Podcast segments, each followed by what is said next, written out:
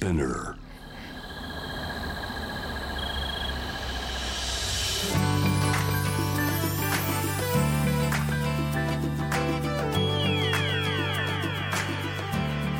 エネオス4 Hour Earth One by One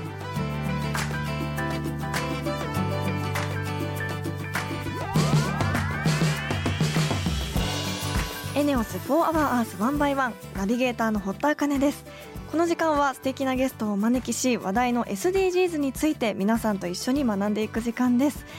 春を少しずつ感じる季節になってきましたね。それと同時に毎年苦しむのが花粉症で私3年前から花粉症を発症して目とあの鼻が痒くて起きるぐらいなんですけど最近いいアイテムをゲットしましてユーカリのアロマのオイルなんですけどすごくさっぱりしている香りでこう直接鼻に軽く嗅ぐのもいいですし今はマスクにつけたりなんかするのもすごくおすすめなんですけどそのユーカリは抗菌作用とか抗ウイルス作用があるみたいで免疫力を高めるとも言われているので私はそのマスクにつける以外にもアロマディフューザーに垂らしたりあとは朝こう起きたてに洗面器にお湯をためてそこに23滴垂らして蒸気を浴びながらなんか準備したりとかするとちょっと軽くなったような気がしたりしなかったり すごくさっぱりして気持ちいい朝を迎えられるのでやっています。あの花粉症の皆さん、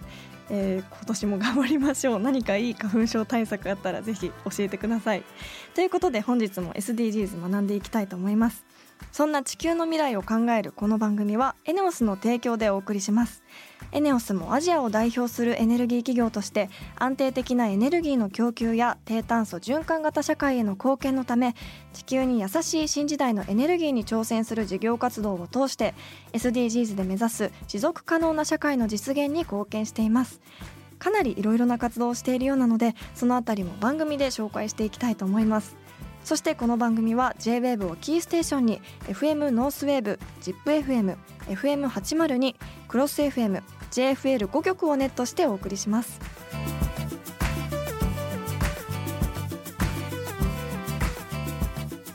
エネオス4 Hour Earth One by One This program is brought to you by エネオス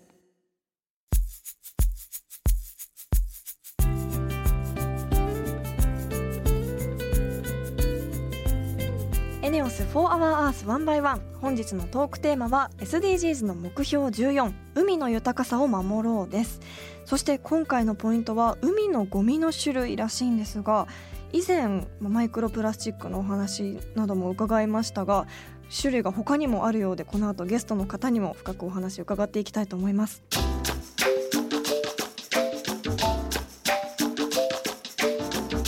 エネオス4 Hour Earth One by One.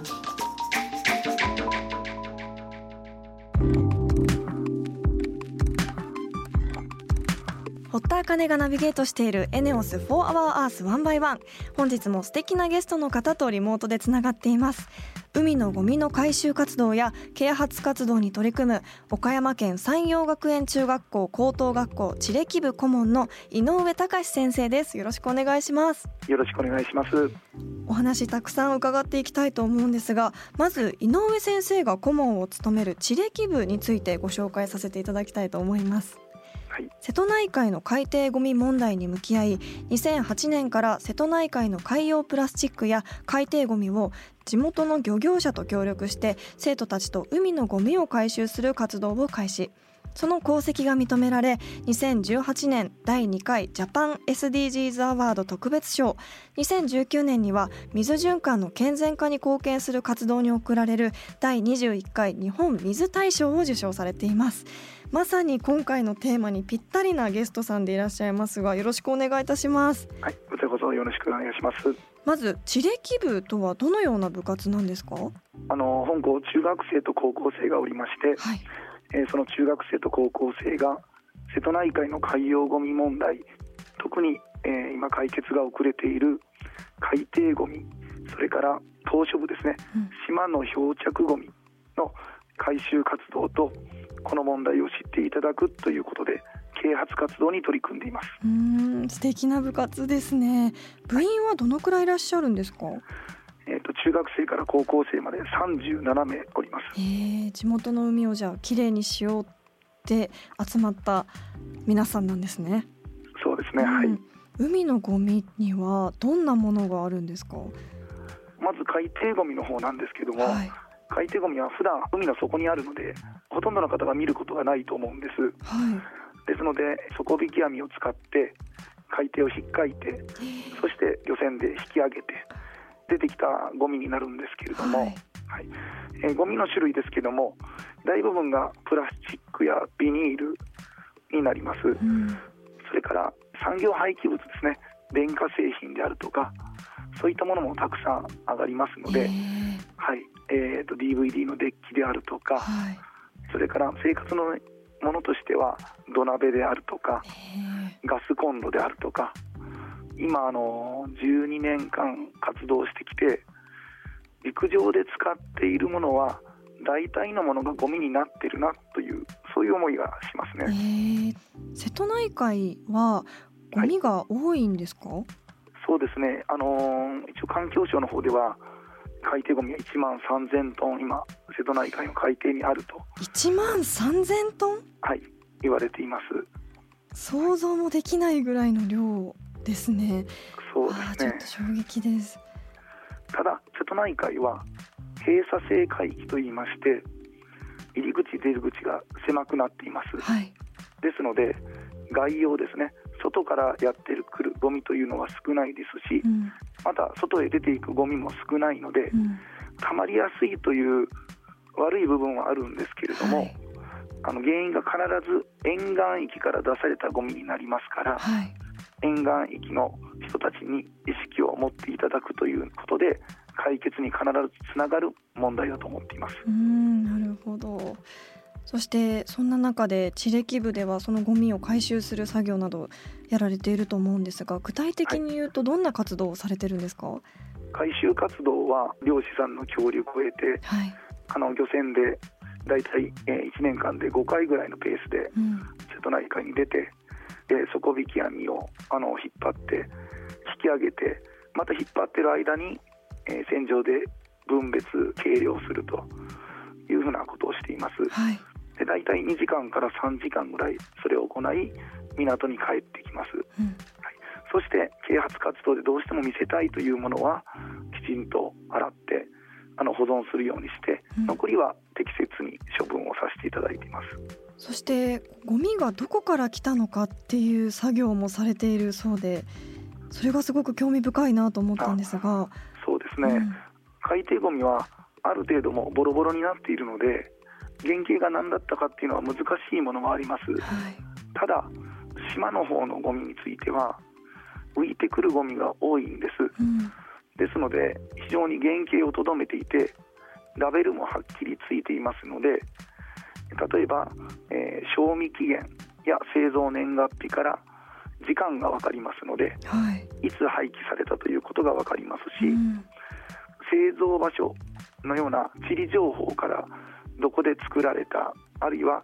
どこで販売された使用されたということも分かりますので、はい、どこでいつ廃棄されたものがここに届いているのかということがもう明確になります。うんそれが明確になるとどんなことにつながるんでしょうか、はい、あのゴミが流れてくるルートが分かります、えー、ほとんどのゴミの場合は河川から流れ出ているということがもう分かっています、はい。実は本日そんな地歴部の部員の方も一緒にいらっしゃるそうですよね。変わっていただけますか？はい、はい、はじめまして。はじめまして。堀田茜です。よろしくお願いします。よろしくお願いします山陽学園高校3年の田中美恵です。よろしくお願いします。田中さんはなぜ地歴部に入ろうと思ったんですか？私が地理部の活動を始めたのは6年前の中学1年生の時です、はい、私は中学校に入った時に何か新しいことを始めたいなと思ってこう入学したんですが、うん、そこで知ったのがその地理部でその地理部って言ったらこうあんまり何をしている部活かもわからないし、うん、こう名前だけ見ても他の学校にはなさそうだったので私にはぴったりだなと思って入部しました。なるほど。瀬戸内海のゴミの問題の話を聞いた時どう感じましたか？岡山から一番近い海が瀬戸内海なのでその中学校に上がる前から何度か瀬戸内海の海岸に行ったことはあったんですが綺麗な海ばっかり見てて、まあ、もしかしたらそこにゴミが落ちてたのかもしれないですがそのゴミに注目したことはなくて瀬戸内海のゴミ問題を聞いた時はこうただただ衝撃でした。うん。このゴミの回収って年に5回船で沖に出るっておっしゃってましたけど、はい、相当体力を必要とすると思うんですけどやっぱり大変ですか？すごく大変です、うん、とゴミの回収はその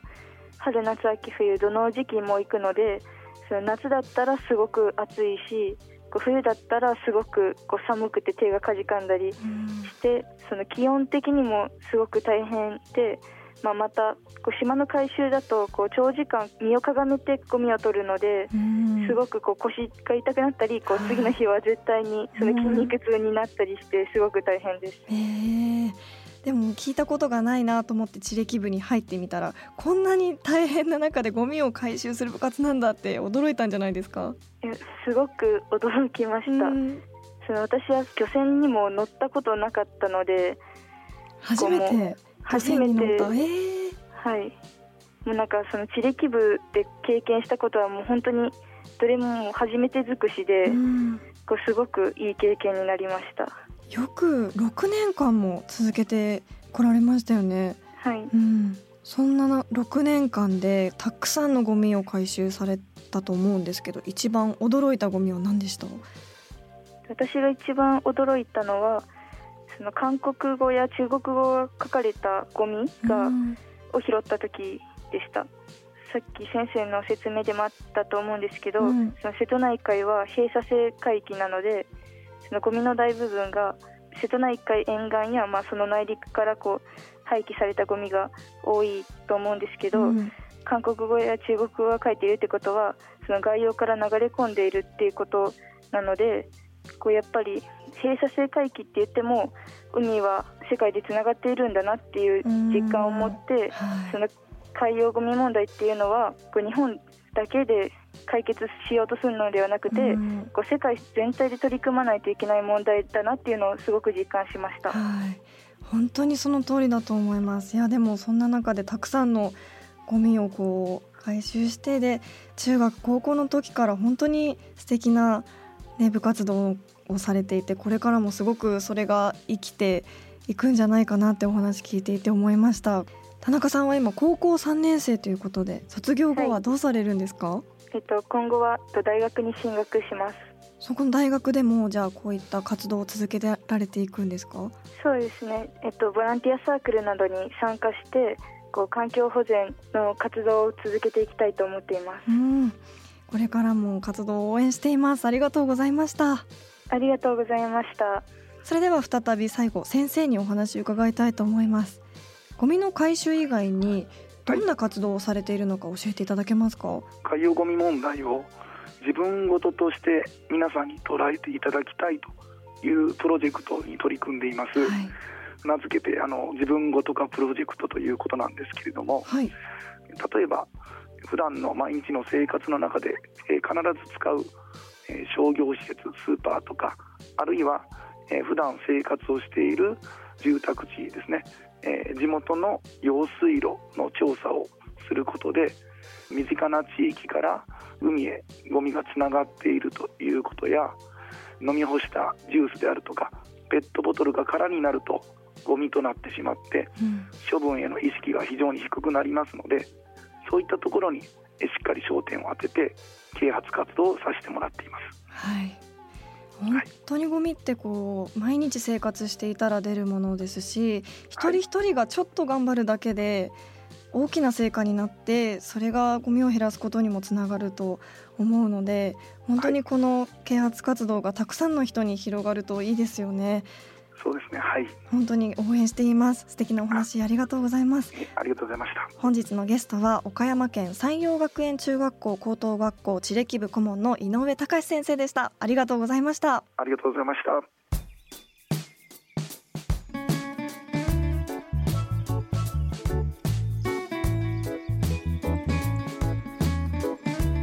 エネオス4 Hour Earth One by One. 堀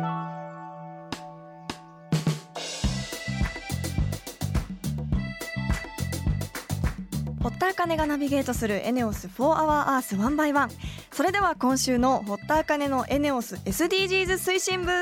よろしくお願いします。今週はなんとスペシャルな部員の方とリモートでつながっています。オリンピック3大会連続金メダリスト柔道家野村忠宏さんです。よろしくお願いします。よろしくお願いします。まさか部員に金メダリストの方がいらっしゃるとはと驚きです、はい、あのすでに皆さんご存知のことかと思いますが簡単に野村さんのプロフィールをここでご紹介させてください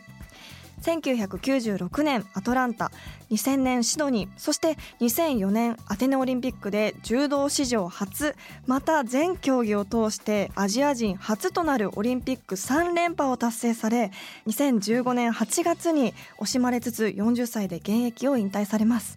現在は国内外にて柔道の普及活動を展開されています。そんな野村さんに2週にわたってお話を伺っていきたいと思いますがよろしくお願いいたします。よろしくお願いします。楽しみにしてました。はいありがとうございます、はい、あのエネオスさんとも取り組みをされているそうなんですがまずは野村さん自身についてここではいろいろとお聞きしていきたいと思います。基本的なことからなんですがまず柔道を始めたきっかけって何だったんですか？はい、あの、私が生まれたのはもう本当に柔道ファミリーというかね、はい、うちのおじいちゃんがまあ柔道が大好きで、もう今から八十数年前に、報徳館野村柔道場というのを創設して、はい、まあその道場がまあ家の横にあったので、はい、もう生まれた環境だったですね。えー、もう柔道をやることにじゃあ最初からこう抵抗はなく当たり前のようにやる環境になったっていう感じですか？そうですね。そのやりたいとかやりたくないとかっていうその感情の前にも、家の横に畳があって、そこにも遊びの感覚でスタートしたような感じですね。なるほど。柔道以外にもスポーツをやられていたんですよね。はい、あの母親がもともとスイミングの選手ではい、でスイミングスクールでもコーチやってたので、はい、えっと、2歳からかな、あの水泳を始めてました。もうそういうスポーツ一家に生まれるってどういう感じなんですか？プレッシャーとかやっぱりあるんですか？いや全然なかったですね。楽しかったしあとはまあ小学校の時、ね、クラブ活動学校のクラブ活動はサッカー部に入ったり地元のスポーツ、はい、少年団では野球チームに入ったり。だから小学生時代は4つのスポーツを並行してやってましたね。えー、4つ。だからただその強制されてやったものは一つもなかったし、はい、こう結果を求められたってこともなかったんですよね。はい。うん、強くならなきゃだめなんだとか一生懸命練習しなきゃだめなんだっていうよりももうすべてあの楽しくやりなさいっていうところで、まあ、親もね、おじいちゃんも温かく、その私のスポーツを応援してくれてたので、どれとってもね、嫌いになるものはなかったし、まあ、たまにね、あの見たいアニメが見れないとかね、はい、うん、そういうところでなんか練習サボりたいなと思うことはあったけど、うん、楽しくやってましたね。私はなんか小学校の時に習い事をさせられたスポーツが見事にあんまり好きじゃなくなってしまっていて、はい、なんかこう達成しなきゃいけないとか、こうやらなきゃいけないみたいなプレッシャーがやっぱりあるとそうなっちゃいますけど、うんうん、そのそのプレッシャーって誰から感じたんですか、えなんでしょう。別に両親も無理やりっていうわけじゃなかったんですけど自分がこうもっと他に遊びたかったのに、うん、時間がなく私だけこう習い事に行くっていうその感じで、だったんですけど、ね、そうななんかやっぱりでも楽しんでやることってスポーツは大事ですよね。そうですね。だからあの、まあ、個人競技とチーム競技やったけど、まあ、それでもみんなね個人競技でもみんな、ね、道場に集まってやるわけだし、うん、まあ、その中で投げられたらやっぱり悔しかったし、はい、投げたら嬉しかったし、うん、みんなでやることとかね、まあ、競い合うこと。まあ、負けず嫌いのとこもあったと思うんでね、はい、そう競い合うってことも好きだったかもしれないです。はい、そんなにたくさんのスポーツと触れ合っている中で、うん、あの柔道でいけると思った瞬間ってどんな時だったんですか？えっ、とね、いけるっていう感覚はなかったです。ただ柔道がやりたいと思ったので、はい、例えば水泳はね、なんか結構得意だったんですけど、うん、まあ、そのスイミングスクールに嫌いな先生がいて、もうこのこの先生やったらもう嫌って言ってやめたりとか。りますよね。はい。あと野球とサッカーに関してはまあチーム競技で、なんか自分の失敗をなんかチームのみんなに迷惑かけるのが少し嫌だなとか。うん、あとサッカーだともうゴール前から動かずねシュートだけしたいとか、はい、そのちょっと自分の協調性のなさを感じてたので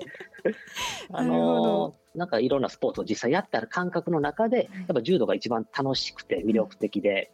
うん、だ強いから柔道をやろうっていう選択肢じゃなくて、はい、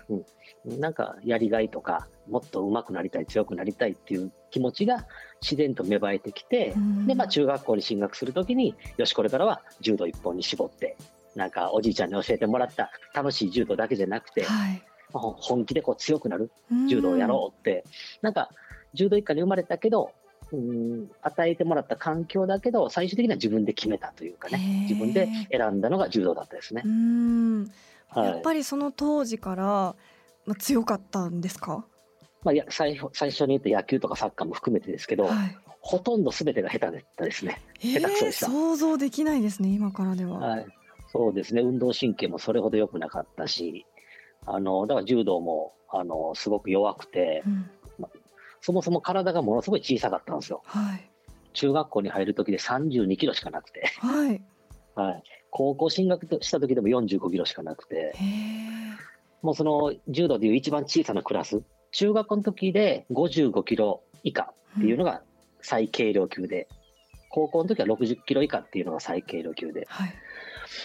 でもその一番小さなクラスの中でももう体重が全然足らないっていうのもあったし、はい、まあとりあえず弱かったんですね。うん。うん、いや結局だから中学校時代は県大会でベスト16ぐらいが最高で、はい、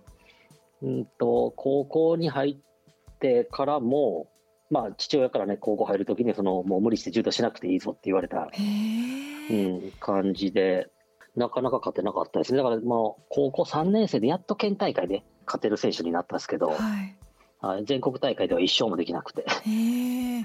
その当時こうお父様から言われて印象的だった言葉とかありますか？あのまあ、父はねそのすごい厳しい監督だったんですけど柔道部の先生だったんですけども、はい、やっぱ子供子供に多分プレッシャーをかけないようにっていう思いなのか、うん、ほとんど柔道の話をしてくれなかったんですよ。そうなんですか。でその父がねあの高校2年生ぐらいの時に唯一あのアドバイスをくれたのがあって、はい、まあ、勝てないからどうすれば自分は勝てるのかなっていうふうに考えてその時にはその私が柔道を学んだのは天理っていうところなんですね。天理高校だったんですけども、はい、その天理高校はやっぱり相手としっかりと組み合う。しっかりと組んで一本を取る柔道っていうのを信条にしてたんですね。はい。けどその体が小さいからしっかりと組み合ったらもう潰されちゃうんですよ。だから自分で考えて、まあ、あの、なんですかね、その自分のスピードとか、まあ、小柄なところを生かして、あの、まあ、組み際っていうかね、あの、組む瞬間に技をかけたりとか、動き回ってね、コチコチコって動き回って、あの、やる柔道にちょっとシフトチェンジしたんですよ。はい。意外とね、その、あの、柔道が自分に合ってたような感じで、ちょっと勝てるようになったんですよね。うんうんうんうん、その時に、父から一言もらったんですけど、はい、まあ、今だけ勝てる選手でいいんだったら、そういう柔道柔道をしたらいいと。うんけどもしお前が努力を続けて、その努力が実を結んでね、チャンピオンになれるようなことがあったら、まあ、本当の本物の実力を、えー、持った息の長いチャンピオン、うん、そういうものを目指したいんであれば、小手先の柔道をするなと。今は勝てなくていいからしっかりと組んで、しっかりとした技を磨き続けなさい。そういうふうに言われましたね。それは刺さりますね。そうですね。うん、だから、まあ、自分からしたら、いや、今勝ちたいねんっていうのがあったんですよ。はい。うん。けども、その父は、やっぱりその、あ、俺のことをしっかりと言葉数は少なかったけど見てくれてたんだっていうのも嬉しかったし、はい、初めてアドバイスもらえたのも嬉しかったし、あだからその監督であり父の言葉を信じて今は勝てなくても本物の柔道本当に強い柔道を、えー、作り上げていこうっていうふうに思いましたね。うん、えそうなんですねこうやっぱり、うん3大会連続金メダリストというとすごくこうねなんか元からこう強かったんでしょうでやっぱり思っちゃうんですけどでも本当に強くなるまでの道でそういった努力があったっていうのがすごく私自身驚きでしたし、はい、だから多分ね堀田さんも今まで生きてこられる中でいろんな人との出会いがあったりとか、ね、あの学びのある言葉とかいろいろあったと思うんですよね。うんはいまあ、それを自分の中でどういうふうに受け止めて、どういうふうに生かしていくのかっていうのが結構大事かなと思いますね。そうですね。うん、いや本当にもっともっとお話伺いたかったんですが、今回はお時間が来てしまったということで、続きはまたエネオスさんとの取り組みのお話をお聞かせい。ただけたらと思います。はい、ででは本日はオリンピック3大会連続金メダリスト柔道家野村忠宏さんでした。どうもありがとうございました。どうもありがとうございました。エネオス4 Hour Earth One by One.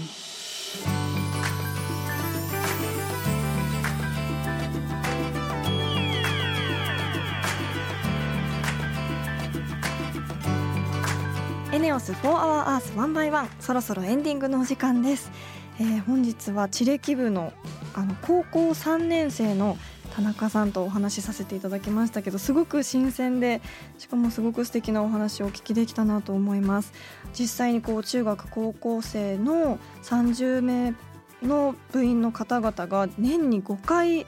海に出てそこでこう網を引っ張ってそして夏は暑くて冬は寒い中でもうしゃがんでるから腰が痛くてっていうお話がすごく印象的でしたけどやっぱりそうやって学生さんたちがもう本当にこう短い時間の中を頑張って活用してそんな活動をしてゴミを回収してるからにはなんか自分たちももっと日常でできることを頑張ろうと改めて思いました。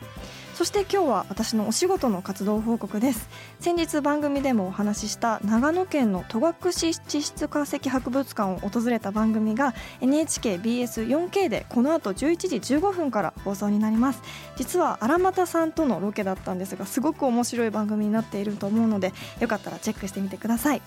来週のテーマは目標4質の高い教育をみんなにです。リスナーの皆さん聞きたいことがあればぜひメールしてください。そして番組ツイッターもあります。ぜひ番組名を検索して「4HourEarth」の頭文字「ハッシュタグ #FOE813」をつけてどんどんつぶやいてください。それではまた来週のこの時間にお会いしましょう。ここまでのお相手は堀田茜でした。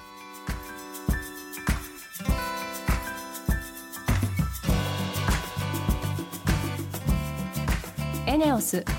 4 Hour Earth One by One This program was brought to you by エネオス